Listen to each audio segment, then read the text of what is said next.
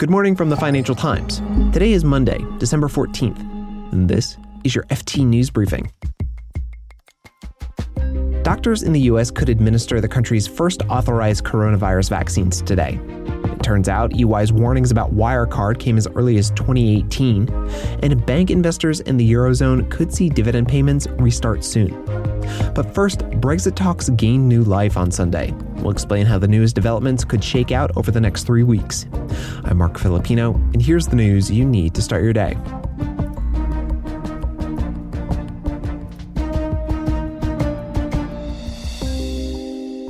Brexit talks were looking pretty grim last week.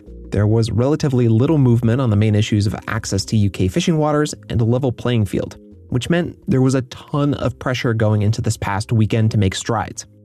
Coming into today, things aren't looking much better than they were, but they have improved.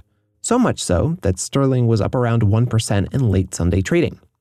Here to talk about what prompted this burst of optimism is the FT's Brexit editor, David Bond. David, let's look back to this past weekend. What kind of progress did we see? Well, it seems we did make some progress because if you remember going back to that dinner that Boris Johnson had with Ursula von der Leyen on Wednesday, the deadline was set for Sunday, for yesterday, to have some kind of conclusion on these talks, whether it was worth continuing or not. The British side said, you know, this would be the moment where they would decide whether there was something worth talking about. And it does seem that sufficient progress has been made. And, you know, the negotiators on both sides have been working round the clock. They worked very late on Saturday night. Understand the British side were being sustained with bacon sandwiches. Um, I think the EU side went out to a brasserie to have a break, and then they continued on talking right until the early hours. So perhaps now we're just starting to see the potential for a bit of progress there. So, David, Sunday came, there was an extension to the talks. What should we be looking for in future talks? Well, I guess any signs of real progress. I mean, we don't really have any detail following the announcement on Sunday that both sides were prepared to go the extra mile. We know that they are still apart because Boris Johnson said so in his statement. He said there were still significant gaps to try and bridge, but you have to look at the outcome. You know, Sunday was supposed to be a, head, a hard deadline, and both sides are continuing to talk. So, you know, the optimist in me sort of sees the potential for progress in the next few days, but we don't know when now the new deadline is. They both sides have clearly decided not to put a deadline on it. And that suggests that they have now found perhaps a breakthrough in the in the key sticking points. And really, I think what's happened is they've narrowed those sticking points to one particular issue. So that is around this whole question of fair competition after the UK leaves the European Union single market. So I think what we're now seeing is perhaps a bit of compromise on both sides around the mechanism for establishing that kind of fair competition, that level playing field. And one of the suggestions is that there will be an independent process for arbitration. So it wouldn't lead to a situation where, let's say, for example, the EU improved its standards on, I don't know, environmental regulations, for example, and the UK didn't follow suit, I think what really troubled Boris Johnson and his ministers was the idea that immediately the EU would be able to retaliate with some kind of lightning tariffs in the future. And that really, really was a point at which Johnson just said, look, we can't do a deal on those terms. So I think what maybe we're starting to see the signs of is some kind of compromise around that mechanism. So, David, I want to go back to a word you used a little earlier, and that's deadline. Um, it seems like the deadline to, to finalize a deal keeps getting pushed back and pushed back. And meanwhile, there, there's still many layers that this needs to go through, even after the UK and the EU come to an agreement. So, I guess my question is, you know, what is the actual deadline here? well, that's a good question. I mean, as we know, deadlines in EU trade negotiations are incredibly elastic. The deadline on Sunday you know, there's always a bit of doubt as to whether it was a real deadline or not. If you looked at what Ursula von der Leyen said following the dinner with Boris Johnson, she didn't actually say, you know, Sunday would be the moment at which we will definitely decide whether we will continue negotiations or not. It felt like the deadline was slightly harder on the UK side. I mean, who knows what the deadline is now? I mean, ultimately, there can only be one deadline, and that is December the 31st. But realistically, you know, the deal has to be ratified by the European Parliament Already, deadlines are being missed for that. Although the European Parliament has said that it could sit on the 28th of December and ratify a deal if that was necessary, it also has to be scrutinised by the British Parliament. And Jacob Rees Mogg, who is the leader of the House of Commons, has you know, already got sort of a procedure in place, a plan in place that would allow some kind of parliamentary debate and perhaps a vote on the deal, depending on what the substance of the deal is, right up until Christmas, perhaps even sitting on Christmas Day, although that has been played down. But I think, you know, there is time. I think if there is the outline of a deal here, then they can probably come up with some kind of way of getting the ratification or getting the scrutiny needed on the UK side uh, in time. Maybe they could even have a sort of extension beyond the 31st of December to allow the sort of deal to get approved if there is clearly an agreement in place. So it's usually a quiet time for journalists, a low point in the news cycle. David Bond, our Brexit editor, will be covering this story as it develops. Thank you, David. Thanks, Marc.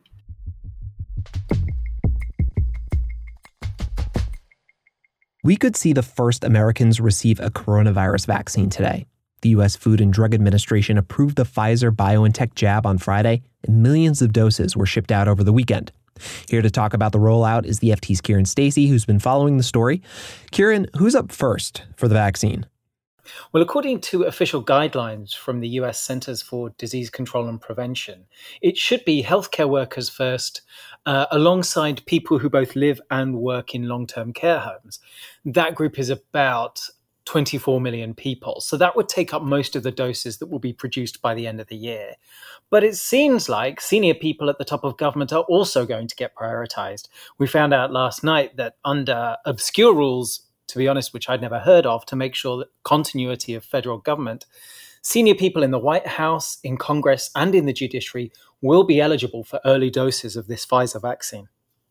And looking farther down on the timeline, when do we expect most all Americans to get the vaccine?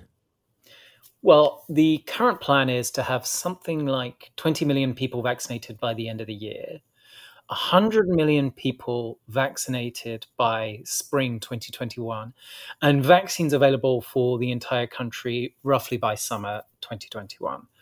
If everything goes well, it could be that the bulk of the US population has been vaccinated come next summer. There are two hurdles to that. One is logistics especially with a Pfizer vaccine, it's very difficult to get this vaccine out and to store it. It needs to be kept at minus 70 degrees Celsius. It can't be taken out and then refrozen. It has to be handled very, very carefully. And then it has to get to even the most remote parts of America, which are, in some places are very inaccessible. So that's one element of it. But the second part of this is that a lot of people say they don't want to take the vaccine. There are polls suggest something like half of the people in the US who say they either definitely won't take the vaccine or are not sure at the moment. Now, that has got to change quite considerably if we're to achieve what scientists call herd immunity. We think we need something like 70% of the population vaccinated before we can really stop this disease in its tracks.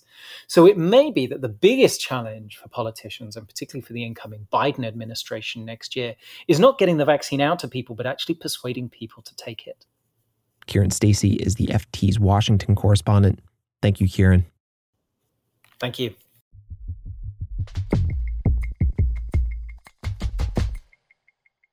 The Wirecard saga has been one of the biggest corporate stories of the year, and our reporters are still learning more. Just a quick refresher earlier this year, Wirecard, a German payments company, filed for insolvency after it acknowledged that almost 2 billion euros of cash did not exist. Since then, there's been a sprawling fallout for the management of the company, financial regulators, and EY, the accounting firm that audited Wirecard. The FT recently reviewed documents that show EY's anti fraud team first warned of so called red flag indicators at Wirecard as far back as March 2018. But just weeks after the unit issued the warning, the separate team in charge of Wirecard's annual audit decided against investigating the matter further. It went on to issue an unqualified audit. Prosecutors in Munich are already investigating three current and former EY partners. They're being accused of knowingly issuing a factually incorrect audit opinion in 2017 and 2018. In response to this story, EY said it cannot comment on Wirecard due to ongoing confidentiality obligations.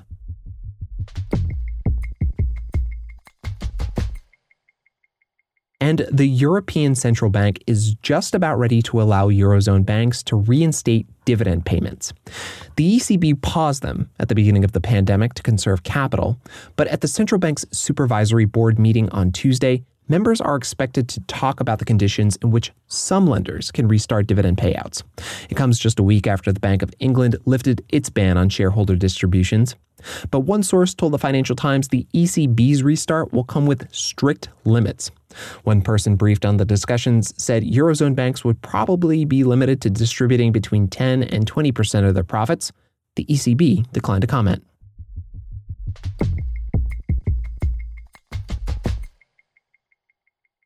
And just one more thing before we go. In Friday's show, we incorrectly referred to Netscape as Microsoft's browser when it was, in fact, a rival. Internet Explorer is Microsoft's browser. We apologize for the mistake. You can read more on all of these stories at FT.com. This has been your daily FT News Briefing. Make sure you check back tomorrow for the latest business news.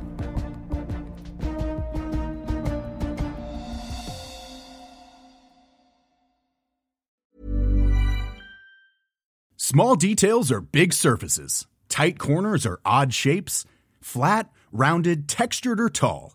Whatever your next project, there's a spray paint pattern that's just right. Because Rust new Custom Spray 5 in 1 gives you control with five different spray patterns. So you can tackle nooks, crannies, edges, and curves without worrying about drips, runs, uneven coverage, or anything else. Custom Spray 5 in 1 only from Rust-Oleum. Hi, this is Janice Torres from Yo Quiero Dinero. From a local business to a global corporation, partnering with Bank of America gives your operation access to exclusive digital tools, award-winning insights, and business solutions so powerful you'll make every move matter. Visit bankofamerica.com slash banking for business to learn more. What would you like the power to do? Bank of America NA. Copyright 2024.